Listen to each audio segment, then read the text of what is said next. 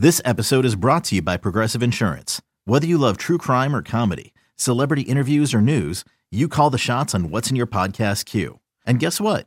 Now you can call them on your auto insurance too with the Name Your Price tool from Progressive. It works just the way it sounds. You tell Progressive how much you want to pay for car insurance, and they'll show you coverage options that fit your budget. Get your quote today at progressive.com to join the over 28 million drivers who trust Progressive. Progressive Casualty Insurance Company and Affiliates. Price and coverage match limited by state law. You could spend the weekend doing the same old whatever, or you could conquer the weekend in the all-new Hyundai Santa Fe. Visit HyundaiUSA.com for more details. Hyundai, there's joy in every journey.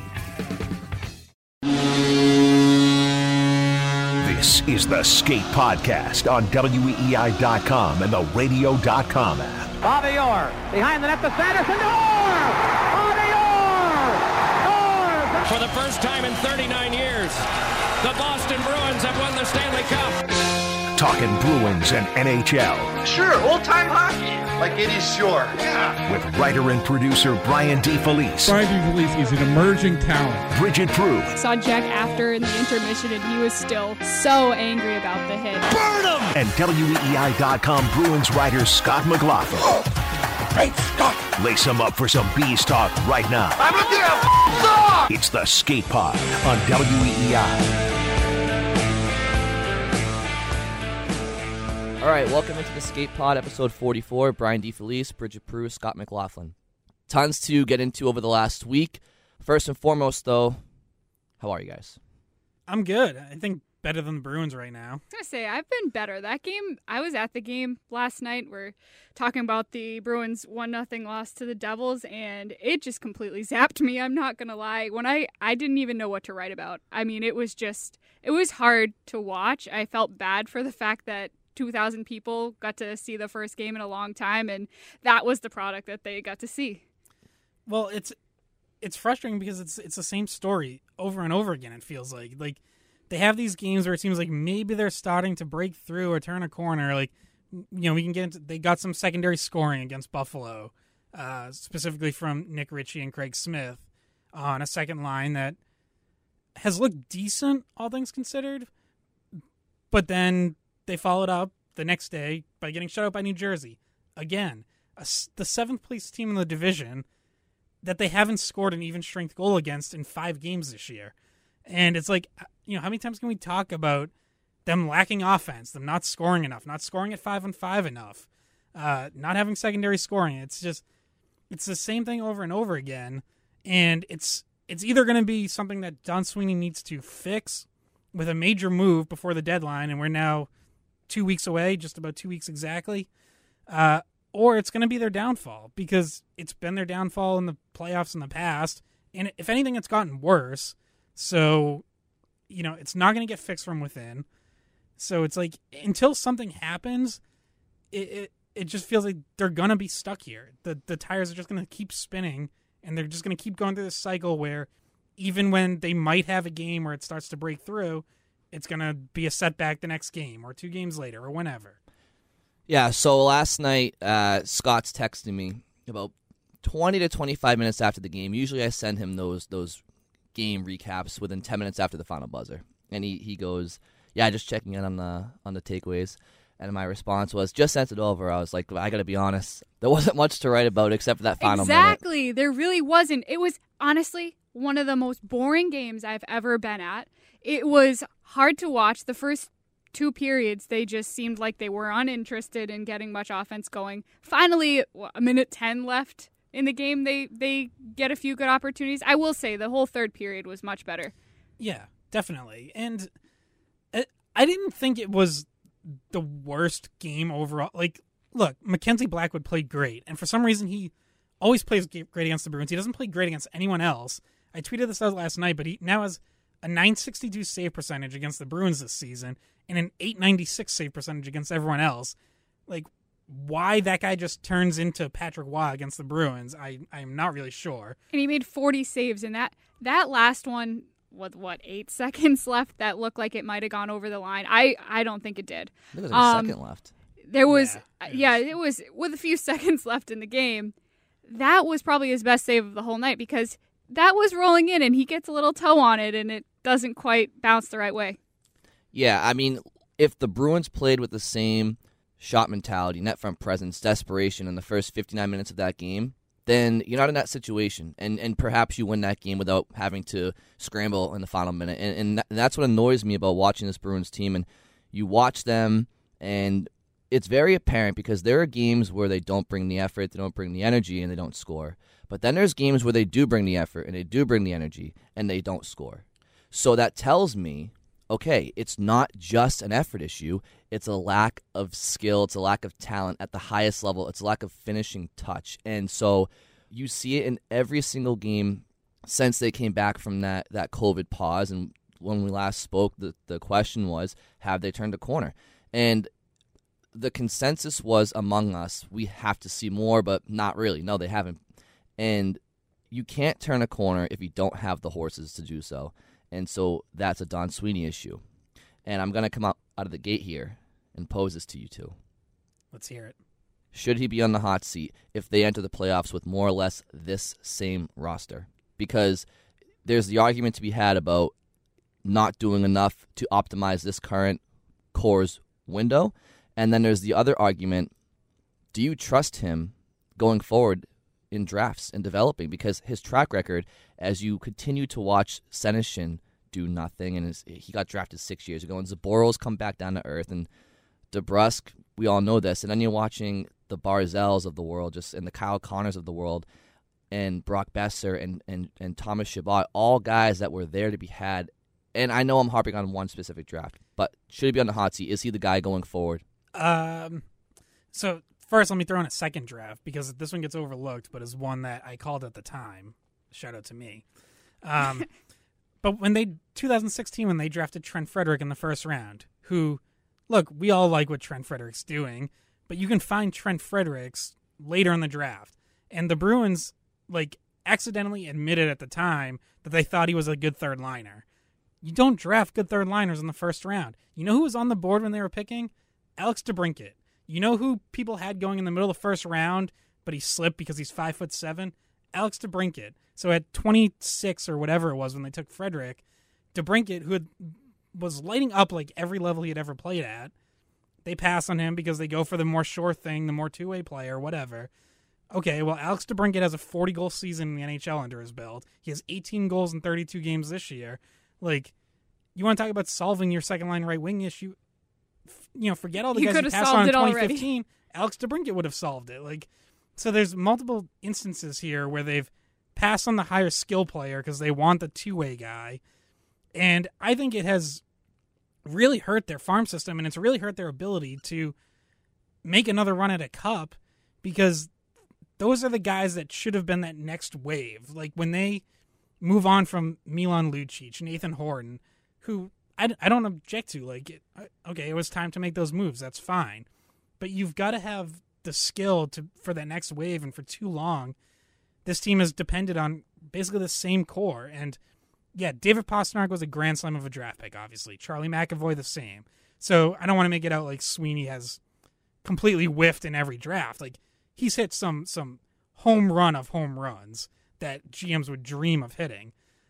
But for the most part, there has been uh, he's landed prospects and players who can develop into depth guys at the NHL level, and there aren't nearly enough guys who might crack a top six or a top four on defense. Yeah, I agree, and I have to think that yeah, he's a little bit on the hot seat. I think that there's no other way around it. I mean, he has to make a move at the deadline. He, he just has to to fill in you know, that depth that he wasn't able to add so far in recent drafts. And I mean, he's always going to have a little bit of pressure on him for that. So I think, yeah, he's on the hot seat, not, you know, to the point where he should be overly concerned, but it's there. And the next move really determines whether or not he heads further in that direction. Well, and I think we've seen with Bruins ownership, if you look at when Peter Chiarelli was fired, it's if you, if what you build starts falling apart and they don't think that you're the right guy to rebuild it, yeah, they're going to move on. Like Peter Chiarelli didn't once his 2011 core fell apart and he wasn't able to replenish, and his team started falling out of the playoffs and weren't cup contenders, Chiarelli didn't get a chance to rebuild it. He wasn't going to be the guy to hang around to get the, the second opportunity. They were going to go someone new, in that case, Don Sweeney, who then built it up to a Stanley Cup contender again. In 2019, they get there. And now it's okay, how big is that window? And can you keep it open? Can you make the moves to keep this team or get this team back to cup contention? Because I don't think they're in cup contention right now. Right. So can you get them back there quickly while this Bergeron really let's just call it the Bergeron window. Like Krejci and Rask might be gone after the season, so you know, so the Bergeron Marchand window essentially. Mm-hmm. Can you get this team back to that level uh, while those guys are still elite players? And if you start falling off this year and you're a ways away from that and it's time to rebuild, retool, whatever you want to call it, then yeah, I wouldn't be shocked if Bruins management is having those conversations behind closed doors of is Don Sweeney the right guy? Look how depleted our farm system is. Like, where is the next wave coming that's going to get? Yeah, and there? it was exposed this year because of how many injuries they had, and they call, they've been calling all these guys up. Now, granted, some of them have had streaks where they showed their potential, but this is the part of the season where we're noticing that these aren't the guys that are 100% ready to take over. Yeah, and you know what's interesting though is that if Don Sweeney does what he's supposed to do at this year's deadline and make this team into a cup contender, you're not doing so without giving up draft collateral. So he's going to make his job in the future harder by succeeding at his job in season this year. But to your point, Bridgette, the problem is, yes, sometimes he's drafted players and they've they've shown flashes here and there, but then you look at other GMs around the league and one that comes to mind is Steve Steve Yzerman, and he did most of his damage down in Tampa Bay. And you look at Tampa Bay's roster and and, and their big guns. Yeah, Steven Stamkos was the first overall pick in I think 20, 2009, and then Victor Hedman in like 2010, whatever it was. Yeah, those guys were, were can't miss. Actually, Hedman may have been second overall. I forget, Yeah, but regardless, then you look at guys like Kucherov and Brayden Point, and I think those guys were like third and fourth rounders respectively, or something like that. And and so while it's easy to be a Monday morning quarterback and say, "Wow, this GM really blew it with this first round pick." How do you how do you blow a first round pick? Ordinarily, it's easy to hit on the in the first round. It's when it's when it comes to the second and third round and the fourth round of the draft that you need to, that you can hit on some some gems. Look no further than Brad Marchand, Milan Lucic, Patrice Bergeron, David Krejci. All these none of those guys were first rounders, and they were the identity and the backbone for multiple Stanley Cup runs and multiple you know a decade plus of, of being in contention. So. I, I tr- personally, I don't have faith in Don Sweeney at the draft anymore. I've seen enough in the last six years that I don't. And Do you maybe have faith in him at the deadline? you know what I. It's a. It's You wanna say yes. I, I want to say. I want to say yes because of the 2019 deadline with Coyle and Johansson.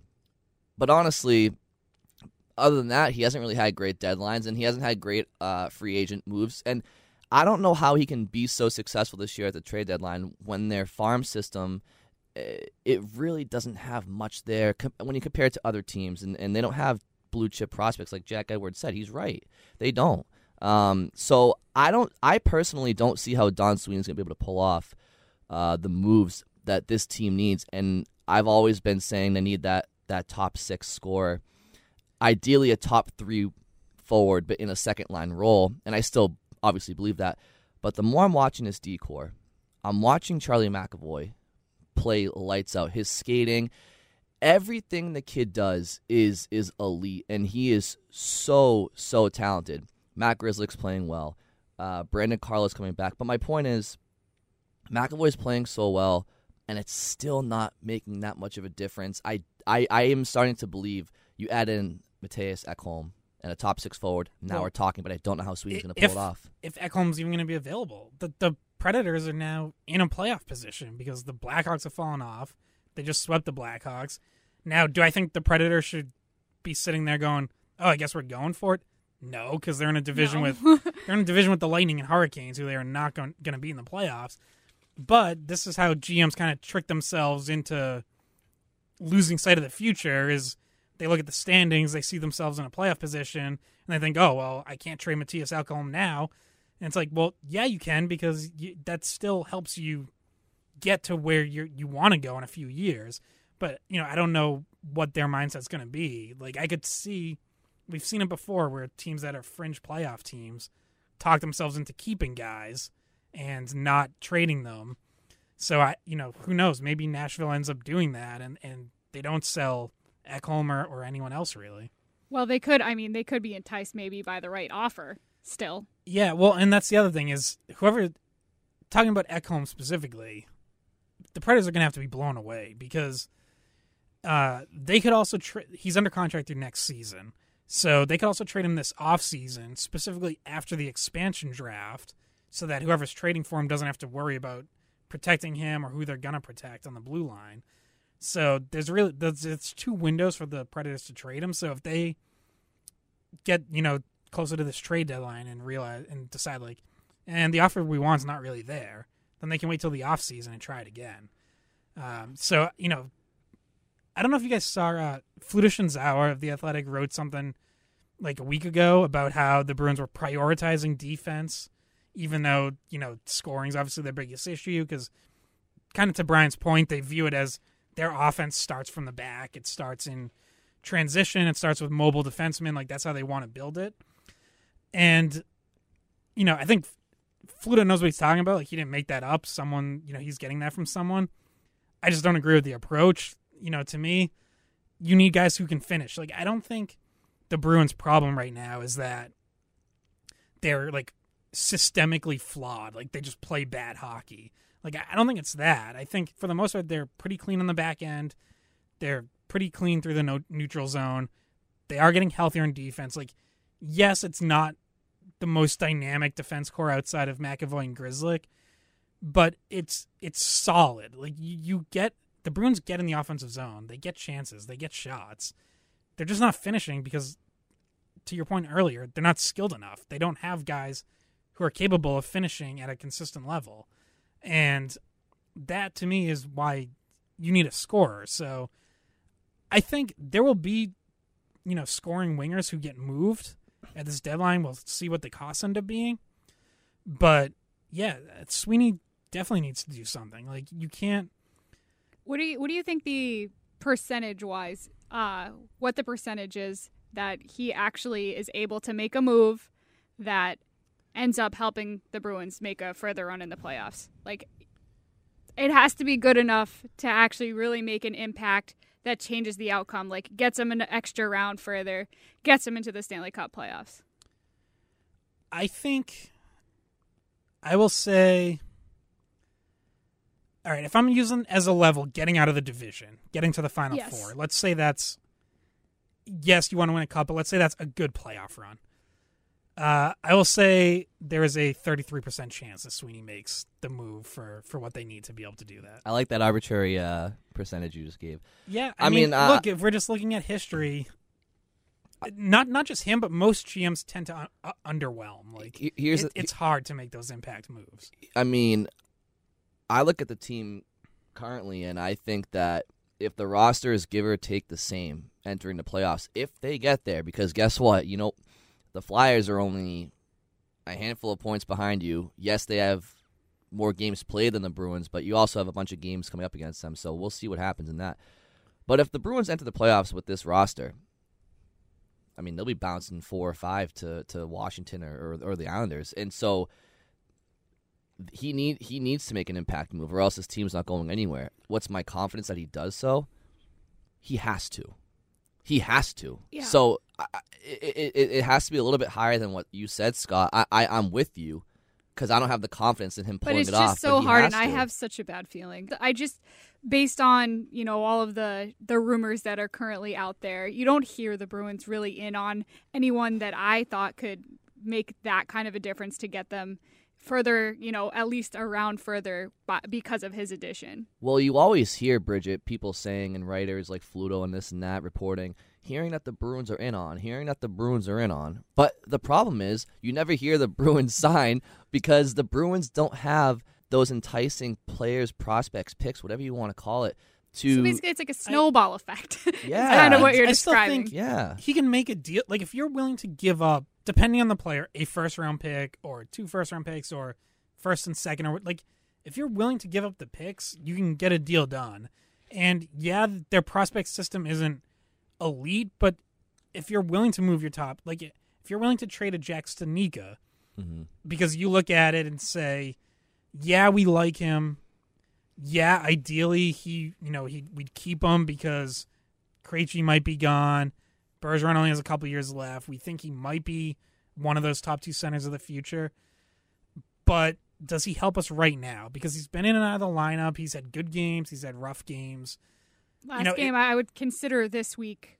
Uh, Yeah. Last game against the Devils, a rough game for him. So that like that's the kind of player where it's like, okay, he's done some stuff at the NHL level, so he's appealing to another team because they're gonna say, hey, look, this kid's young. He's already done some good things at the top level on a good team. But if you're the Bruins, No. are you saying is Jack Studnicka a difference maker for us this year? But I'm I'm pretty sure I've heard multiple times that he's unmovable in their eyes. But you, well, That's they can they can because- say that about anyone. I think Bridgette's hearing that though because they're so desperate at the center ice position going forward. Maybe that's why they're saying, "Oh, we can't move him. He's he's the only center prospect we have for after Krejci and Bergeron." So uh, if if you move him, it's like, well, now what? And I think that's what their hesitation would be. But I guess you know to our earlier discussion though, like I, I'd also be, you know, Don Sweeney will never tell us. He's very level-headed whenever he does do press conferences and doesn't really let you in on a whole lot. But I would love to know, like, does he does he feel pressure? Like, does he look at this and think, even if the best thing, maybe in his head, he's like, the best thing for us for the next five years, maybe is not giving up our prospects. Maybe it's finding ways to retool on the fly, and we're not going to be a cup contender right now. But why are you thinking about the next five years when Well- we're talking about the short window for Yeah, for so- Bergeron? so this is my- This is not a next five this year. point. This is not a time to look into the next five years. This is a time Right. to look into now. Does Sweeney think he has five years? Like, does No, I don't he think shouldn't? so. He, he shouldn't. He should be in win now mode. And just to just so that listeners don't think that we're just being pessimistic all the time. Here are the facts. The Bruins were being called the the cream of the crop in the NHL for for the Best first line quarter in of the the season. NHL. Oh, you got the perfection line. The first month of the season, They're they the had top best of the record. power rankings. Yeah. They're 10 1 and 2. Oh, you know.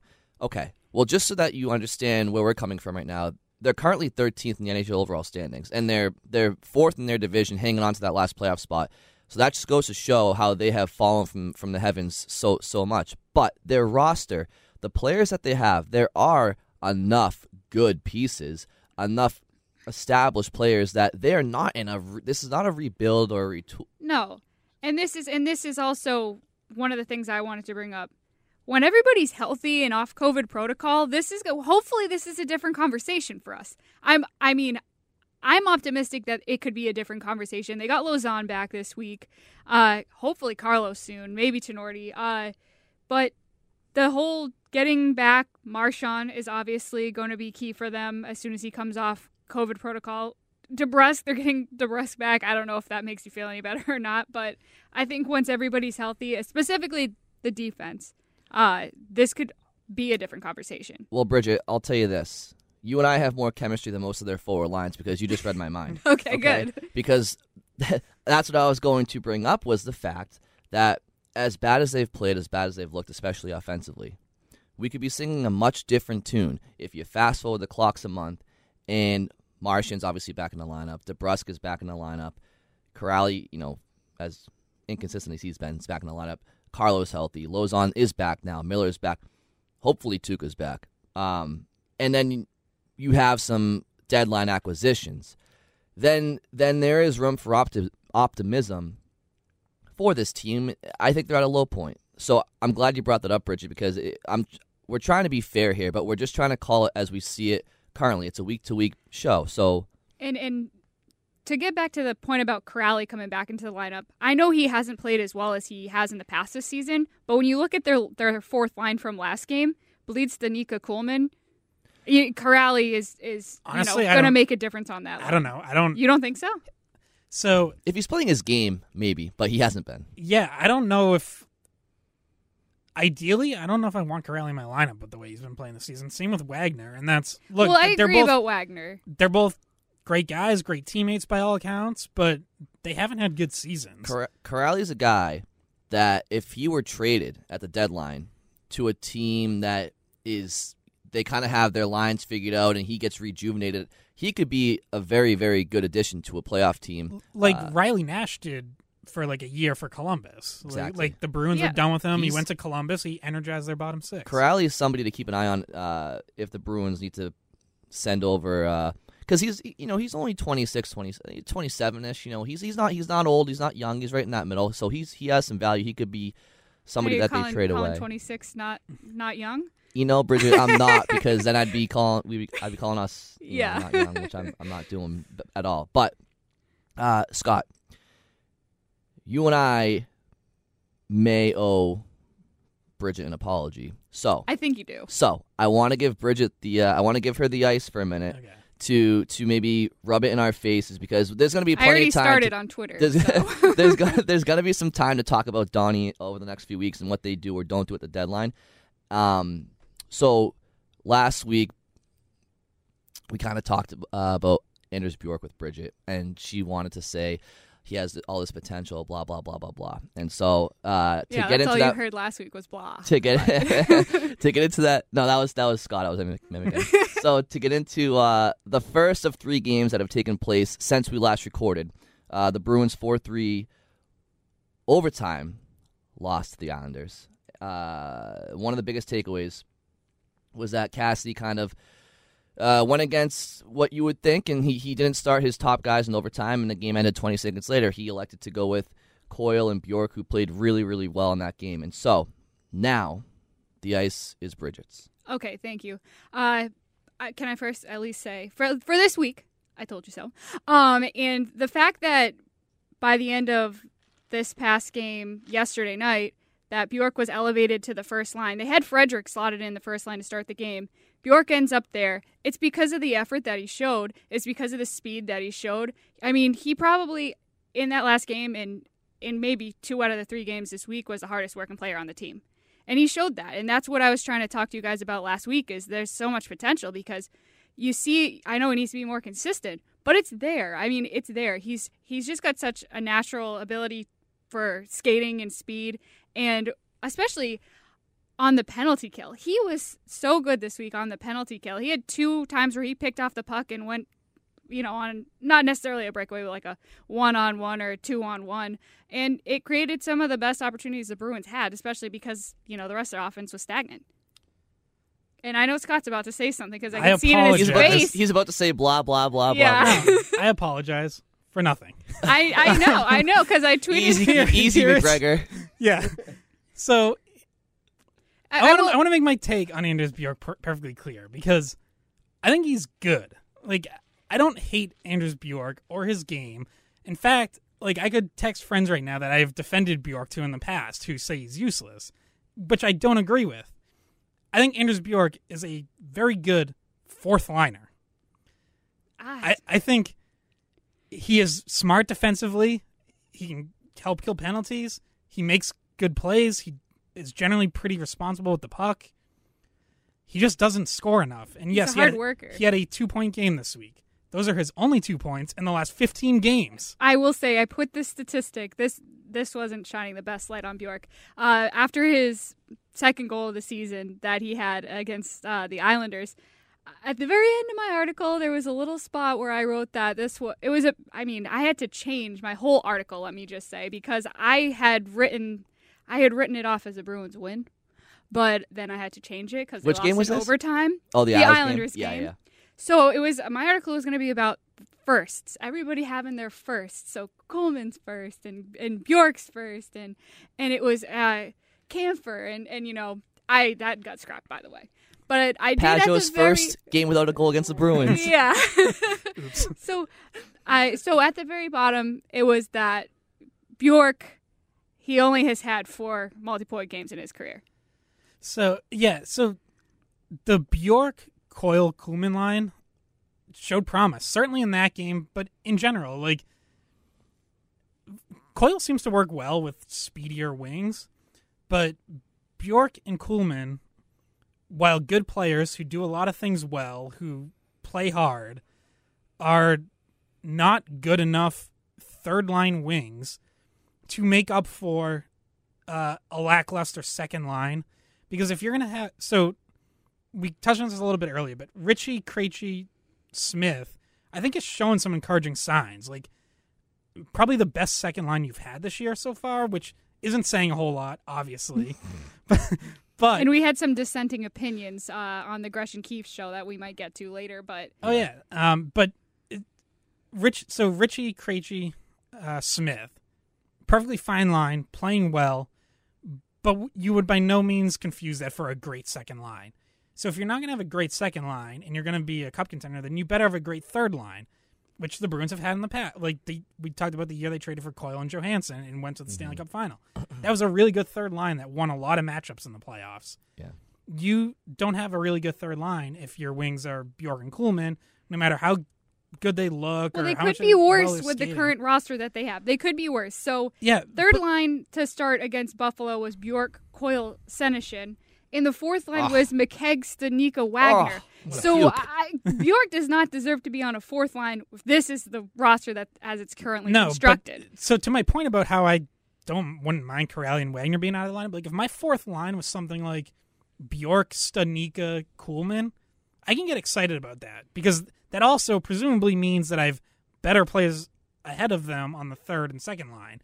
Right now, you just don't have those better players who are like clear upgrades, and so you end up with probably a subpar second line by say NHL contender standards. Like, sure, Buffalo has a worse second line. Congrats, but now you also have like a subpar third line and a subpar fourth line, and you just can't have lines that like you get into the playoffs, you can't have your second, third, and fourth lines like all losing matchups. I, I, wanna I wanna jump back to Bjork for a second, but before I do, I'll tell you this much: the bottom six this year has me so disgusted. I'd rather see trainer Donnie Del Negro and goalie coach Bob Essensa get a chance on Coyle's wings right now than than any of the other guys that have been there. I mean, Joe Sacco and Jay Pandolfo were good for. it. Yeah, yeah, yeah. He's gonna pull off the um the bad news bears coach player combo. So, Bridget, I think I think what I was saying about Bjork because I acknowledge his work ethic. Uh, it's been it's been which has been an issue in the past. His biggest problem is he lacks confidence in his abilities at the NHL level, and and that's sometimes. yeah, I will agree with you. Sometimes he doesn't look I, like he's hundred percent confident. and I, I, think that's demoralizing to a player. I, I think I think a lot of players are their own worst enemy, and I think confidence has a big deal, a big reason for that. Because when you see them get a goal or two, it's no coincidence that there's a little extra pep in their step. With Bjork, I agree with you. He has been working really hard, and I think what I'm saying about Bjork is that when the Bruins drafted him, you have to remember he was a Hobey Baker finalist out of Notre Dame, and he had all this. And when they first brought him up to the to the big leagues, he looked really well eh, eh, before he got that shoulder injury. He had a couple goals, and honestly, some of those multi-point games may have been his first couple in the league with Krejci, I think against like Nashville or Arizona or something like that. But anyway, um, I think what they wanted when they signed him or drafted him or whatever would be to be like a Rich Peverley Michael Ryder type where like you can be on a third line or a second line and pop in 20, 25 goals. I think what you're going to get at the most is like a Danny Paille type where he brings that energy and he can maybe chip in 8 to 10 goals a year. And I think that all I was trying to say about Bjork is that I don't think he's going to pan out for that 20 plus goal scorer at this level. No, and not not definitely not yet. He hasn't shown that yet, but I still think this was my main point last week that um, we're talking about is just that the upside is still there. The hope is still there that he could improve. I think that this isn't the best we're going to see him play. I hope that this is uh, the beginning of him finishing off the season like this. Now, will that happen? Who knows? The lines have been switched so much and he's been playing all over the place, but I think maybe these two games that he's had against the Islanders and then the Devils give him that confidence that he might have been lacking. Actually, this is just breaking. Don Sweeney has he has gotten rid of Anders Bjork to make room on the cap space because they're bringing back Lee Stempniak as a trade deadline acquisition. So, as we're live right now, Bjork is gone. In comes Stempniak. always there. He's, he's always there for actually, workouts. Bridget, actually, that, that might be the only re- way we don't see um, him come to fruition is if he ends up getting traded at the deadline for some. And I do not want to see that happen. No, I, I want to be clear I, about that. I do not want to see someone, that happen. If someone wants, if someone views him highly enough to be, you know, one of two key pieces in a trade for a top six forward, I'm trading him. Like that's I have no problem with that. Well, also because Bridget, you can also find like, I I hear you. I'm with you on his potential and, and his his work ethic and stuff. But at the same time, you can you can find that replacement in other ways, shape, or form. If you have to get rid of him, you can find somebody to come in and kind of do what he does at, at some point. So they lose to the Islanders four three. They have a two nothing lead. And a common theme. Hence why I started writing my article. Right. oh, you know. Well, and then it just went. It just went to hell. a common theme is that they keep blowing these opportunities on the power play to extend leads or get back into the game. And, and the first one was against the Islanders. You're up two nothing, and you're playing a team that is stingy as hell. And, and, and the Islanders have gotten a rap over the last few years of like, ah, you know, they're coached well, they're disciplined, they work hard, but they're they're boring. Nobody wants to watch them play. You know what? They're a pretty damn good team. And I've watched them now, was it five times against the Bruins this year or four times? Whatever it's been. They're a good team. They're going to be a very, very tough out in the East Division. oh, yeah. And so the Bruins have a chance to extend a lead. The Bruins are fragile lately. They're up two nothing. Get that game to three nothing, and and and you and I don't think the Islanders would have checked out because they're coached so well and they work so hard. But your chances of winning go up, and then you you, you blow it on the on the power play, and next thing you know, This two one two two, and the game's in the balance. And this is what my article ended up being about was so after the game, Cassidy comes out and calls out his top line because they had no points in that game. Marchand didn't even have a shot on goal. So he comes out and he says he needs, you know, the guys that he's relied on in the past to step it up. He finally seemed like he was very frustrated in them. And that's what the story ends up being after that game. That could have been a positive. It could have been, you know, a big win over somebody they've had a really hard time against this season. But instead, it's a, it's a letdown at the end, very early into the overtime period, and it's starting to is this picture starting to form that the the top line is becoming part of the problem. Absolutely, hundred percent. Scott, you want to jump in? Um, I'm not ready to call them part of the problem yet. They've Last- had the last- they've had a rough stretch. let of me it let me define the problem Yeah. because I'm not saying oh these guys scratch them. You know what I mean? The problem in not 'em. being able to uh, make the final push, get themselves over, uh, like over the line to win. So even when their secondary players are finally playing well, they show that they're not as consistent as they need to be, and that's what I mean by part of the problem. I'm talking about the problem in consistency.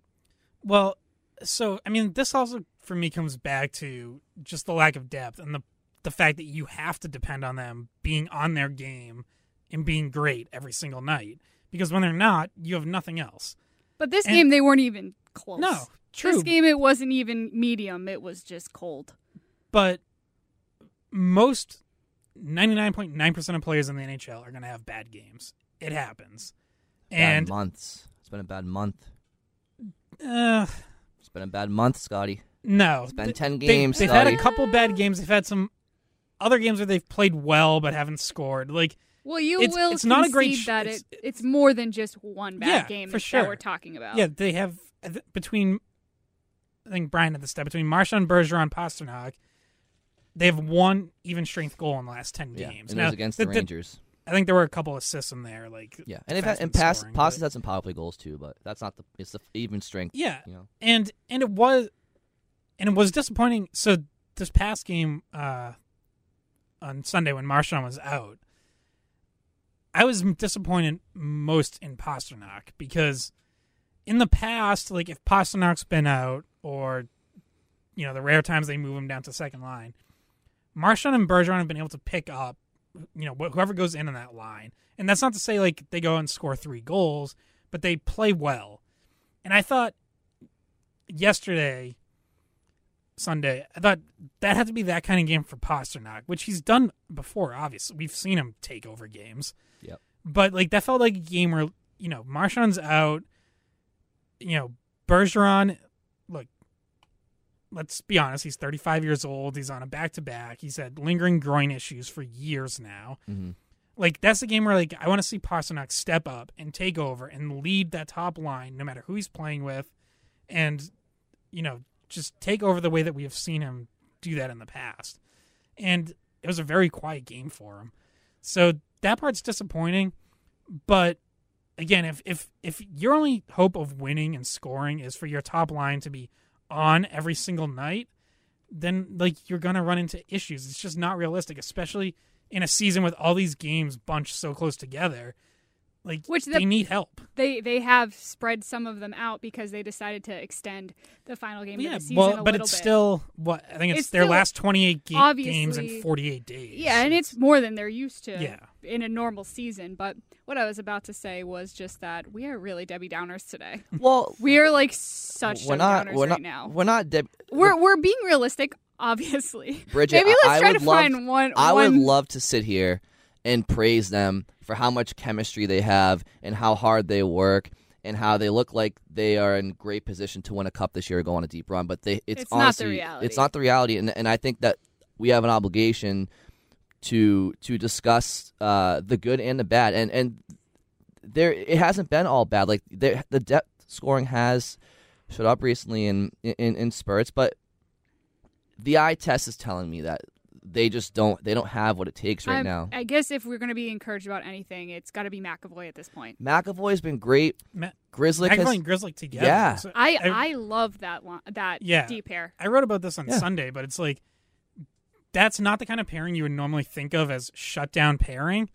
But they're allowing I don't I didn't check updated through Sunday night, but going into Sunday, they were allowing the fewest shots on goal per 60 minutes of any pairing in the NHL and the second fewest goals per 60 minutes. Like and and they might just be the fastest uh, deep pair in the Yeah. NHL. The way that they skate, uh, the confidence that they both have.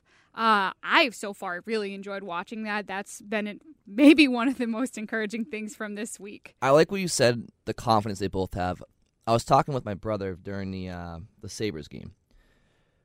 McAvoy works his ass off, but when you watch him play, he's a player who knows how good he is, and he yeah, has he the plays ultimate. with like his chest out. he- you know what I mean? he plays with the ultimate confidence in his abilities, and and but he doesn't just rely on that. His work ethic matches it. He's a special, special player, and his the way he thinks the game, uh, the confidence at which he executes as well is, uh, you know, Scott. You talk about how the the Bruins D corps is nothing special after Grzelcyk and McAvoy. Well, most teams don't have a McAvoy, so that's why they're able to, you know, he's a special player, and that's why I put so much emphasis on the offense at the deadline, and especially because when, not again, not to be a Debbie Downer, but somebody like Pastrnak in the top line when they're struggling. What concerns me long term is that this is the same way that the top line plays when they get into a playoff series, and you, you can see that the opponents start to figure them out. There's there's such a good regular season line ordinarily because you're playing 80 um 30 31 teams over 82 games and they don't get to see each other often and they do their thing. But when a team can game plan and harp on that top line, they can shut them down. Hmm, you and mean like the Islanders? like the Islanders, like the Capitals. You know, it. You watch somebody like Nathan MacKinnon, Connor McDavid, Leon Draisaitl, Auston Matthews, all these elite players that Pastrnak is in that you know class with. You know, as far as a top young player, nobody touches you know McDavid, but they all create their own offense. You watch Pasta, and when he's playing his game, he does some some special special things. But oftentimes lately, you see him if he gets an opportunity to bury a one timer, he does. But is he is he grabbing the bull by the horns as much as you want him to? he he's had a little bit of those like bobbles recently that we've seen crop up with him at times in the past and you know one the one time when like everyone talked about it was after he had that hand injury and Yeah. then came back for the And- playoffs and he looked not was himself. clearly like off and not not close to 100% but it's come up at other times too and i don't know if it's just like a weak on his stick thing or like his focus sometimes isn't there but I feel like that's cropped up a little bit recently, where you've seen him kind of just lose control of pucks or passes bounce off his stick, or you know, j- like just like he's not fully in control. And I, I don't know what causes that. Like I don't, again, I don't know if it's an effort thing, a focus thing. Maybe there's some sort of injury there that we don't know about. But um,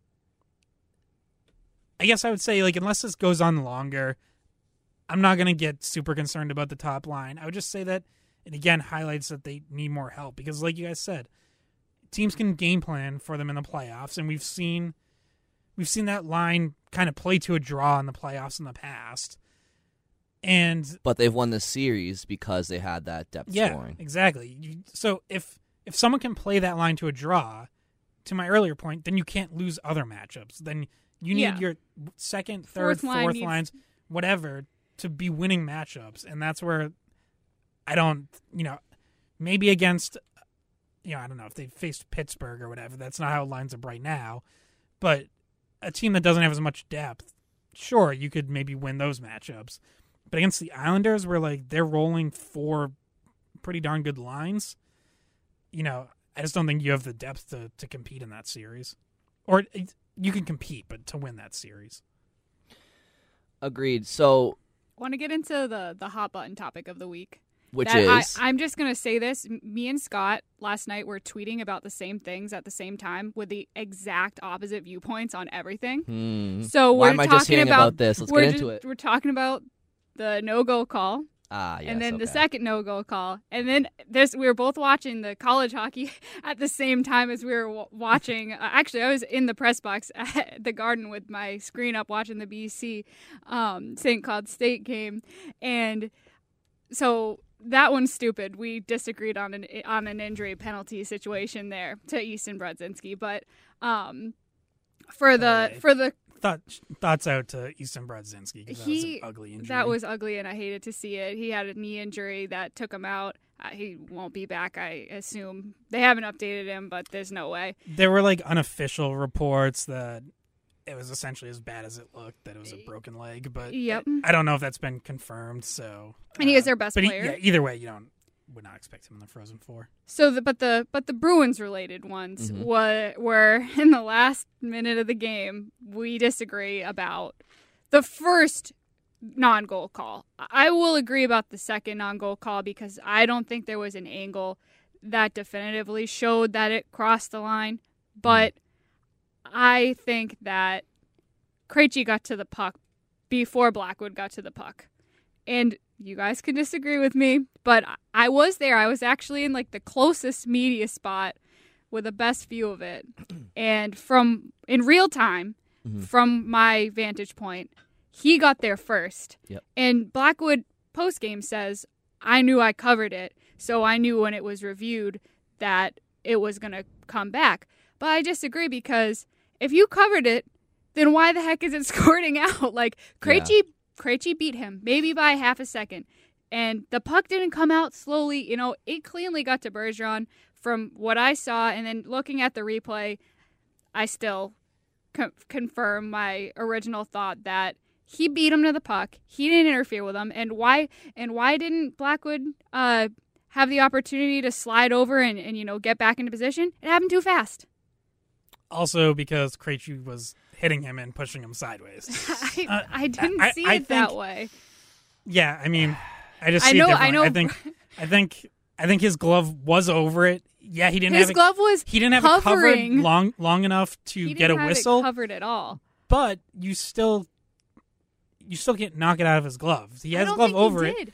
He And from then- the overhead, it looks like yes, because it's like you know an inch or two over over. But then I where would add- is. Do I I have to add- play Judge Judy here? So I would add what no, because seals you're it, on his side. no, what seals it for I'm- me though objective is here.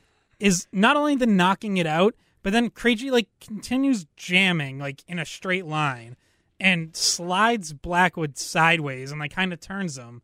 So there was even if feel he like had we time saw to a get different set, place. Even if he had time to get set, he couldn't have because He couldn't Krejci have gotten like still set because it way. was one second between the pass and the goal.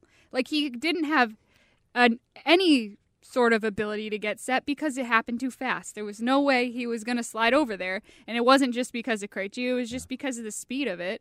And I did, I think it's a, a weak call. Like and and Cassidy said post game uh, that it was first of all the angle they reviewed it at from overhead. Obviously, it's going to look like he had the puck covered because you can't see underneath. And and he said it wasn't egregious, and I have to agree, it wasn't egregious.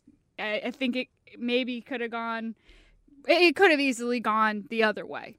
I think so. And what annoys me about that one in particular is that it was called a goal on the ice. So that that, that that's what annoyed me. and me it as looked like to me, like I said, I was there, saw it live. It looked like a it looked like a good goal. Well, I don't I don't think Bridget that the issue was if Blackwood had it covered or not. Because I think I agree. I, th- I think Krejci was was within his right to try to stab that puck loose.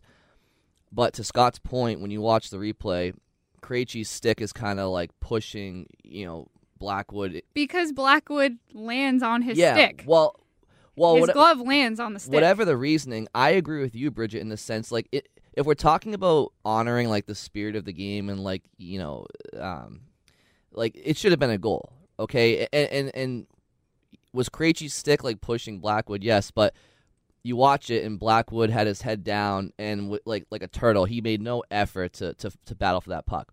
The problem is, uh, the referees they have to make that call because it's just the way the rule book is in the NHL, and, and I don't agree with it. But that's why my opinion on the goal not standing is they made the right call based off of what the stripes are being told to judge. But as far as honoring the nature of the sport in like that sense, I agree with you, Bridget.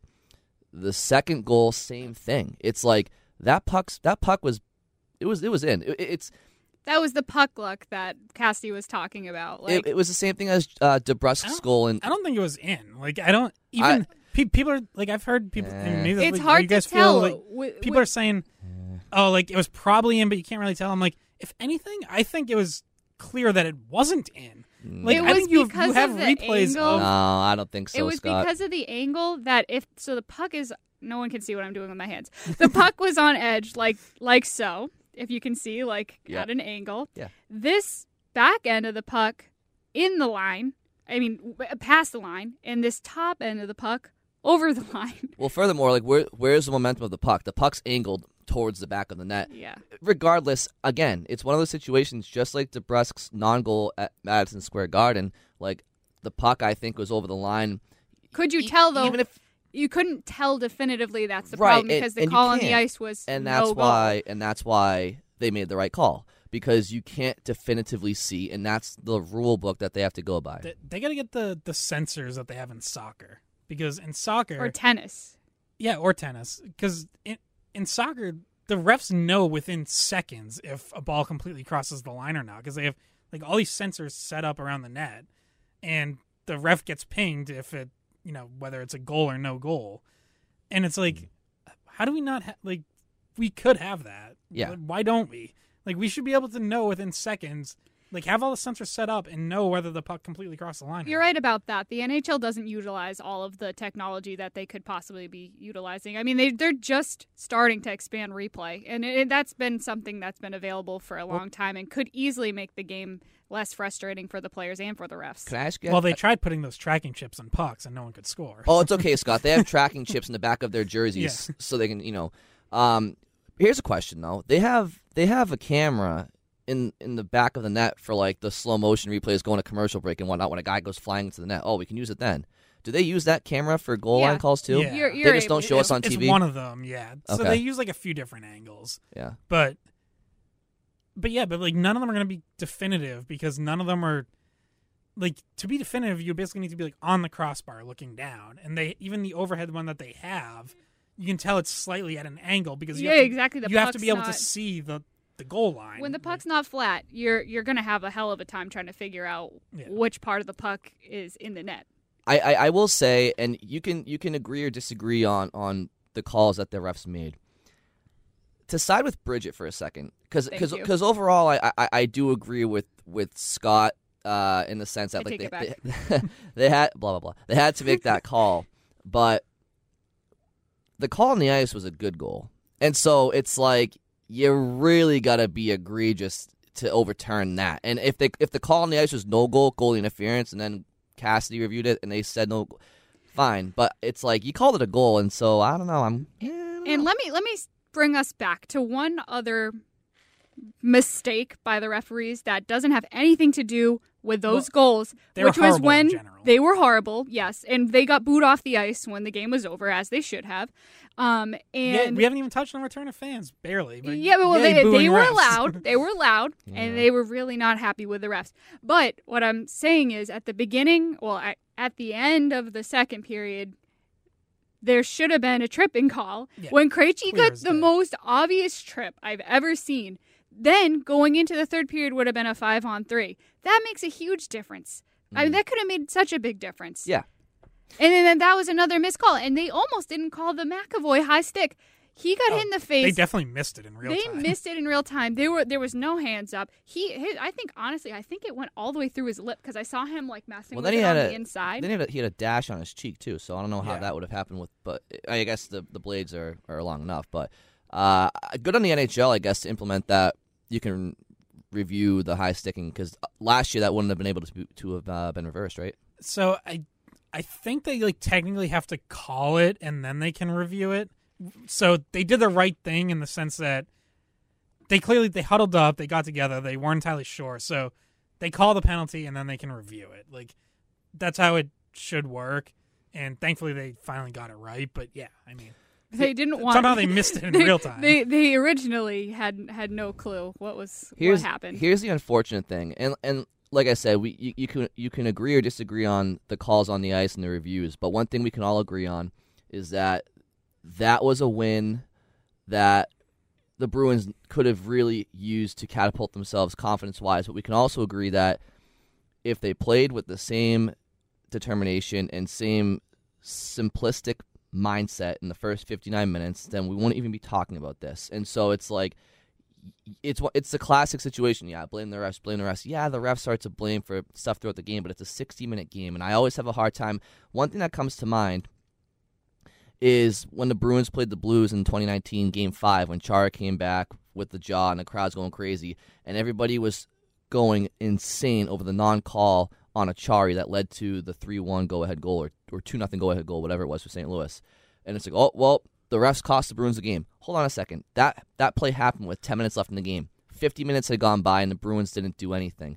So, yes, the and by the way, that was Tim Peel that missed that call against Acciari, and obviously he got let go from the league. But, um, yeah, so I, I I'm the last person to I get as pissed off at the refs as anybody, but I also tend to take a step back and say, okay, but you know what? A lot happens in 60 minutes, and, And- the Bruins have to be held accountable for their, their play. Well, you're 100% right about that because the first two periods were, like I mentioned earlier, some of the worst hockey I've seen in a long time. I, it was like a snoozer. I felt bad the fact that these fans were here back for like, the first time in forever. Like some of these people probably haven't gone to a game in years. So Right. and, and then they were very amped to get into the game. They were they were a very loud crowd. Um, and I honestly saw, thought it sounded like there was an amp, but I think they were actually legitimately just that loud um, in their cheering, and then that turned into boos later on in the game when the refs made the bad calls. But I, I felt bad for the Correct product. calls. That, well, really, the tripping call was No, a correct no. call. I mean the reviews. The uh, Well, e- regardless of of whether or not they got it right, none of the fans thought they got it right. No, well, so. the uh, the fans never will. But the uh, I'll tell you what though, after three games of have of hearing twenty nine hundred people yelling "shoot," the Bruins are probably like, ah, can we go back to the no fans? But the um, the biggest takeaway for me, like I said, is that you have to you have to play the right way the first 59 minutes of the game. And and, and Bridget, this is coming off of a game against the Sabres where after 40 minutes they're getting outshot 24-21 to a team that's lost 16 straight. So it, it, and a real ugly start in that one. a real an ugly 40 minutes and, and it's like and I said uh I think I said in the in the show sheet that I'm watching that game and the gap between the Bruins offensively and a team that's lost 16 straight to me as far as generating scoring chances and, and, and, puck possession and controlling the game and the pace of play the gap between the Bruins and the Sabres offensively is closer than the Bruins to like the Lightning or Vegas or Colorado offensively and Washington you know, so these are t- so that's what's alarming to me, and that's why, you know, they have to they have Don Sweeney has to make some. They're gonna get healthier. You talk about being optimistic, Bridget. I'm being optimistic. They are going to get healthier, and I do think Sweeney's going to make some moves, and I do think that their play will increase, and that the fans will increase in attendance at the Garden, and I do think that the Bruins have been at a low point for a little bit here. It's going to get better, and it better because they have four of the next five games against two teams they're directly ahead of and behind in Pittsburgh and Philadelphia. So it's a big, big five games. And and they're at home, and they have are they all fans are they all at home? Yes, uh, the two Pittsburgh games are at home, and then the one game against the Flyers ends the ends their homestand. And and if from a player's perspective, and you guys can speak to this from being in attendance, TD Garden did a great job of spreading out the 2,900 fans, because on TV it looks a lot more full than you would think it would with 3,000 fans there when the when when the capacity is roughly 17,600 or something like that.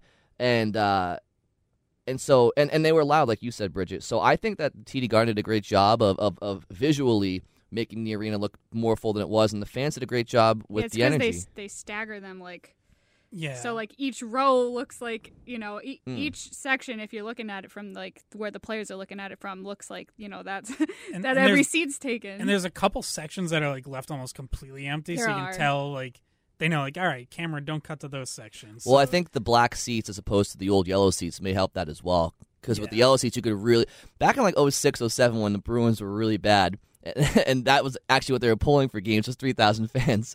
Uh, you could tell when somebody wasn't. You could tell when somebody was in the uh, concessions getting a beer because the yellow seat was noticeable. Yeah. So- I mean, the only thing you don't see, obviously, is you know they still have the tarps down low around They the do. glass, which, Which ob- is is, obviously to keep- understandable. to you don't, keep it away from the players, like keep- Yeah. keep, people away. Which, by the way, bring back to college hockey. If you watch the the regional that was in Fargo, North Dakota, Oh my god, ridiculous! No, such restrictions. No, the- those fans are standing right on the glass. They were right there. They did Michigan? Did anything. Michigan have to forfeit their Yeah. their ticket to like? Michigan And Michigan Notre and Dame. Notre Dame. Both. That's brutal. That is out. brutal. And nobody got to take their spots. So, so what was it BC and who is Notre Dame supposed to play? uh, Minnesota Duluth. they both got a free pass through that because they had the COVID test came back and they and they got kicked out of the tournament too late to add one of the other Yeah. teams like Providence uh, to the to the bracket. So those those two teams got a free pass, and now Minnesota Duluth's in the Frozen Four. So I think we've pretty much hit on just about everything. Uh, I do we can want. get to that Krejci stuff, but that's okay. This is a, this is an argument that I have on a weekly basis. I'm sure we'll get back to this argument that you want to talk, Krejci? You, you no, we're we're out of time, but Okay. All right. but- good. Good. Good. Good. I'm animated on this argument that I have with people. It'll be something people bring up next week. We'll talk about it then. So, so, so, David, the people in the Boston media are saying that you suck. What's your, what's your, uh, what's your take on that? Look, I just like to play hockey. Uh, you know, me and the guys have some chemistry, and, and we play really well. So, yeah, thanks. Thanks, David. Thank you, guys. That's pretty his much it. I love That's his pretty much it. Um, and that was actually accurate. I actually think that was a fairly accurate accent. yeah, you know, you know, uh, David, how do you feel about being, uh, you know, in Patrice's shadow the last uh, 10, 12 years? I like Bergie. He works really hard. Guys look up to him, and I just try to do my job. And you know, I think I'm pretty underrated, but uh, that's my job. So uh, hopefully we can get some wins and c- go go stronger to the playoffs. You think Right, you got right. any other impressions? Like, give us give us another impression. What do you got? A pasta? Yeah, you know, we we got some good chemistry, and uh, you know, like like I say with Bergie and uh, playing with Bergie and Marshy, and uh, we just have great chemistry, and uh, we miss Big Z in the room, but. Uh yeah, so uh, I know I haven't scored a lot lately, but uh, we we look to bounce back. And Bucci always says, you know, you got to shoot, and so uh, yeah, I don't know. I guess that's my pasta. I don't really know. They're they're similar because they're both Czech. yeah, but um, yeah, I think we I think we pretty much touched on on mostly everything. So um, again, they have they have some big games coming up. Two against uh, actually we'll talk before they play. I think Philly because that's not for another week or so. So two big games against the Penguins and one against the Jersey uh, New Jersey Devils, who they just can't score against five on five or even beat. So that's pretty bad. So uh, that's episode forty four of the Skate Podcast. Uh, follow us on Twitter, the Skate Pod. Me, Bridgette, Scott, we're tagged in that, and uh, download it wherever you can. Right, Scott? Yep. How's Any- that for a plug? Anywhere, anywhere you can get a podcast, we're, we're there. All right. So thanks for listening, and we'll talk to you guys next week.